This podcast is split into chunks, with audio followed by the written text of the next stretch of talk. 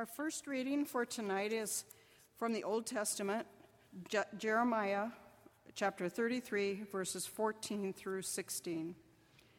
Behold, days are coming, declares the Lord, when I will fulfill the good word which I have spoken concerning the house of Israel and the house of Judah.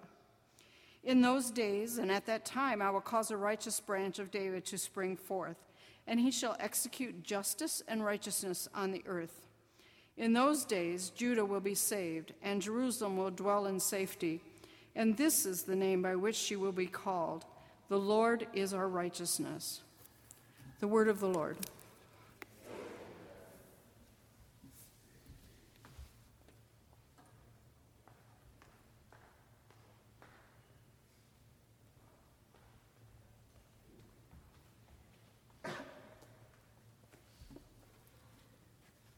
Tonight's gospel reading comes from the Gospel of Luke, chapter 21, verses 25 through 36. And there will be signs in sun and moon and stars, and upon the earth distress of nations, in perplexity at the roaring of the sea and the waves, men fainting with fear and with foreboding of what is coming on the world. For the powers of the heavens will be shaken. And then they will see the Son of Man coming in a cloud with power and great glory. Now, when these things begin to take place, look up and raise your heads, because your redemption is drawing near. And he told them a parable Look at the fig tree and all the trees. As soon as they come out in leaf, you see for yourselves and know that the summer is already near. So also, when you see these things taking place, you know that the kingdom of God is near. Truly, I say to you, this generation will not pass away till all has taken place. Heaven and earth will pass away, but my words will not pass away.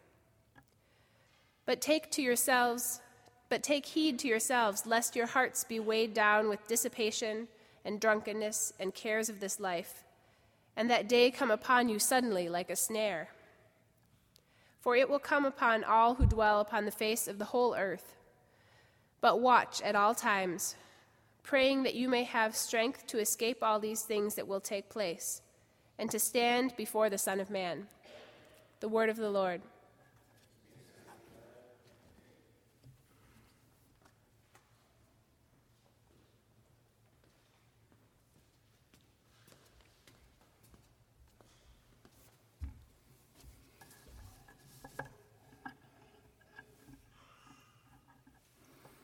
Smudge was saying something, but it was my turn to order next. He was standing about seven feet away, not in line, facing the heart of the mall. What?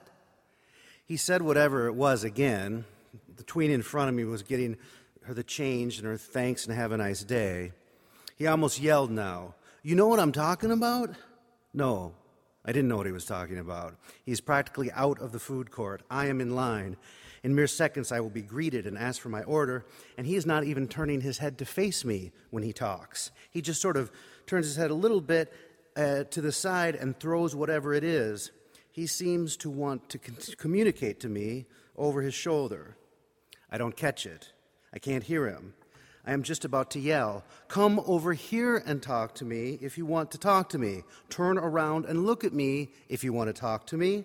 It is a proven method but he doesn't take his eyes off whatever it is he's looking at and just keeps throwing comments over his shoulder. Hi, may I take your order? Yeah, I'll have a fajita burrito and the veggie tacos and you know what I mean? Flies towards me a little more emphatic. Now I turn my head and yell, I can't hear you, I'm ordering.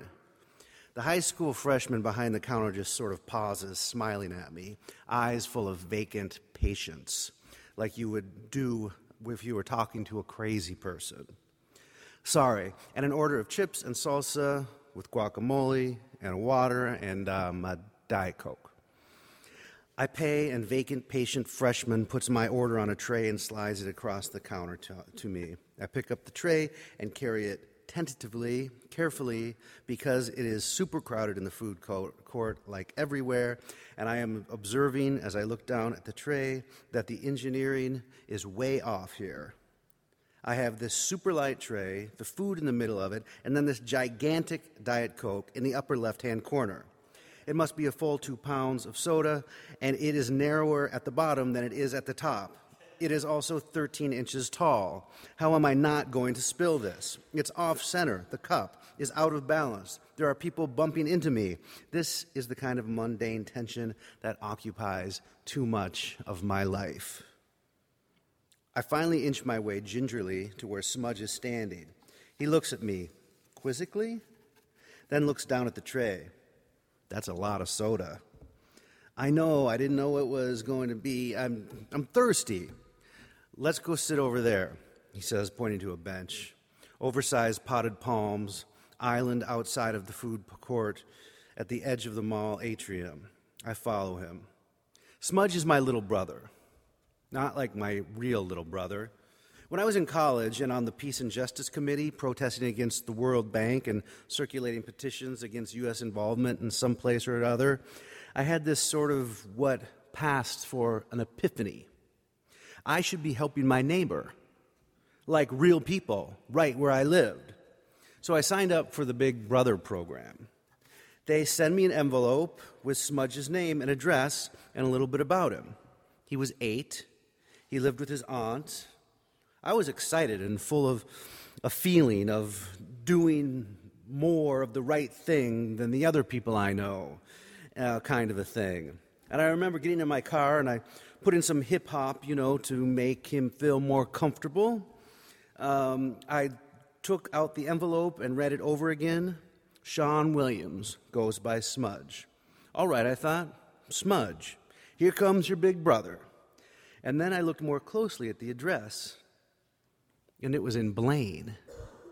Blaine? They need big brothers in Blaine? It wasn't really what I had in mind. I turned off the hip hop and drove to the address.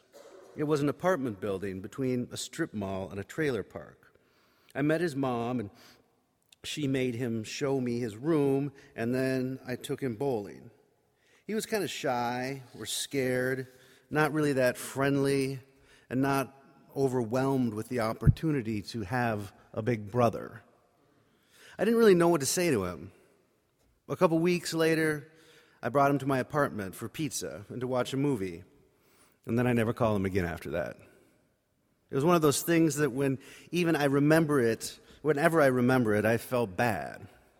So about a month ago, I was at the Super Target on University trying to pick out some socks that wouldn't make my feet sweat when someone kind of calls out to me from behind, Hey, big brother.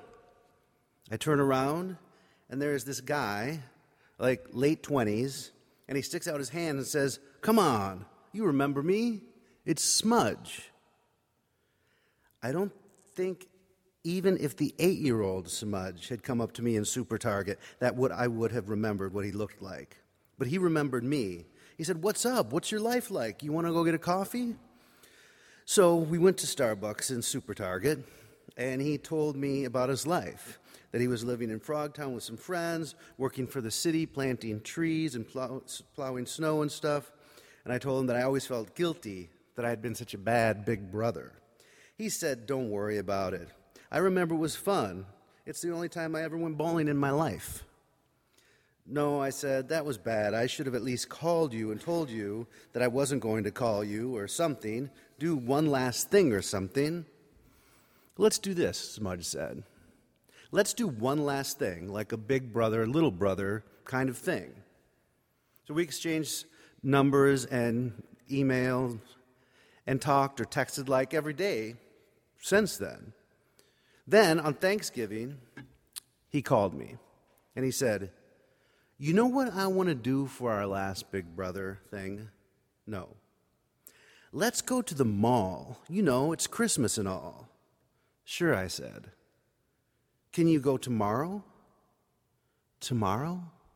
Smudge, it's like the busiest shopping day of the year, Black Friday and everything. I know, he said. That's what makes it fun. So we're sitting on the bench at the oversized potted plant island at the edge of the atrium, and Smudge is just looking, looking down the whole length of the mall. People in bad moods and fake good moods, elbowing their way in and out of stores, cell phones and hair extensions and Crocs kiosks, all the way to the Santa photo op place at the end. You know what's messed up, he says? What's messed up? These monkeys. What? I saw this documentary where, well, see, at first they did this experiment where they would take a baby monkey just born and put it in a cage with like just a piece of soft cloth that was kind of warm somehow, and the baby monkey would like snuggle up to it like he thought it was its mother. And then they would do all kinds of things to scare the little monkey, and it would always run to the warm cloth for protection. And then they put the little monkey and the cloth in a cage with other monkeys and its real mom, and the little monkey stuck with the cloth. It would play with the other monkeys and stuff, but it would always go back to that cloth. But that's not the real messed up thing, Smudge said as he grabbed another one of his tacos off the tray. Uh, this tray that I had precariously balanced on my knee, seemingly oblivious to the engineering problem. The real messed up thing is that then they did this other experiment with a just newborn baby monkey. It was like the same thing with the warm cloth, but the baby monkey was snuggling up to the cloth and then these metal spikes would suddenly just shoot out of the cloth. At first, the baby monkey screams and runs to the other side of the cage, like really freaked out, but the spikes retract, and eventually the baby monkey goes back and cuddles up with the cloth mom. Then, boom, the spikes come out again. Baby jumps off, comes back, boom, spikes again. This keeps happening, and these spikes are like sharp and you can see where the spikes got the little baby monkey. There's like there's blood and wounds and stuff. Well, eventually, when the spikes come out, the baby monkey doesn't even jump off or scream or anything. He just sort of adjusts himself and pulls himself off the spikes where they got him and kind of licks at his wounds and sort of stops the bleeding and then snuggles back up. Smudge says all this not looking at me, still staring out at the mall uh, scene, taking in everything as he talks. Isn't that messed up? Yeah, I say, that is messed up. Liberals have a hard time with the apocalypse. All this end of the world coming with horror and terror, wars and rumors of wars and earthquakes and the heavens and the earth crumbling and quaking. When this happens, you know the Son of Man is coming, and you know that the kingdom of God is near. So watch, look for the Son of Man when these things are happening. I think the problem is this. First, we don't want God, we don't want a God that is going to like destroy everything. We don't want a God coming in wrath and fire and like, how is that good news, really? That's bad news, super bad news. And secondly, all that apocalyptic stuff that we're supposed to look out for, it's happening all the time, forever. It's always happening. There are always things going on wars, and the heavens and earth are crumbling, and the ozone, and global warming, and the polar ice caps melting, and people starving, and hurricanes, and starvation, bombs going off. You don't really have to keep a sharp eye out for that. You barely have to read the newspaper. Or it probably just pops up on your homepage when you go online. But I think that Jesus' point with all this apocalyptic pronouncements is he is not saying God is going to do these things, cause these catastrophes to usher in the return of the Messiah. Jesus says, Look at the trees. When they groan and begin to sprout, you know that summer is near. The leaves of a tree growing is not like a Jerry Bruckheimer explosion, end of the world catastrophe. It's like a slow, simple thing that happens that is always happening, that is easy to miss, until one day you step out of your house and it hits you. The trees have green on them, and you think like it happened overnight. The tree was always there, growing, budding, flowering, dying. Jesus goes on to say, Don't be weighed down by drunkenness, dissipation, the worries of this life, by the mundane catastrophes. Those things are supposed to be shocking, but in reality are commonplace, so common that that is all we see. But there's something more going on in the midst of the violence and financial collapse and vacuous buying and wanting and needing. If we stare in, if we stare into it, we can see a crack, a fissure, the tiniest bit of green, grace and goodness and beauty in the face of the angriest person spouting the most offensive rhetoric. Do not be lulled by the mundane tensions of this life.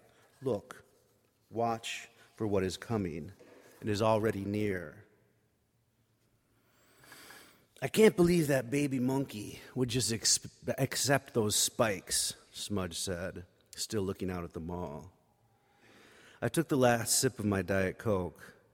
I mean, if that monkey like could see out of his cage, even just like through a crack, just a little crack, like could see out of the cage, maybe into another cage where a real monkey mom was, cuddling another monkey baby, or if it could see out of the window or even a little bit and could maybe then see the sun or a squirrel running around playing, getting nuts and stuff, if that baby monkey could see anything, I don't think he would stick with the spikes. At least I hope not. Smudge didn't say anything for a while, just kept staring out at the mall, at the people, the whole cacophonous consumption. Finally, I asked him, What are you, do- what are you doing? For the first time, he turned to me. I'm looking for cracks, he said.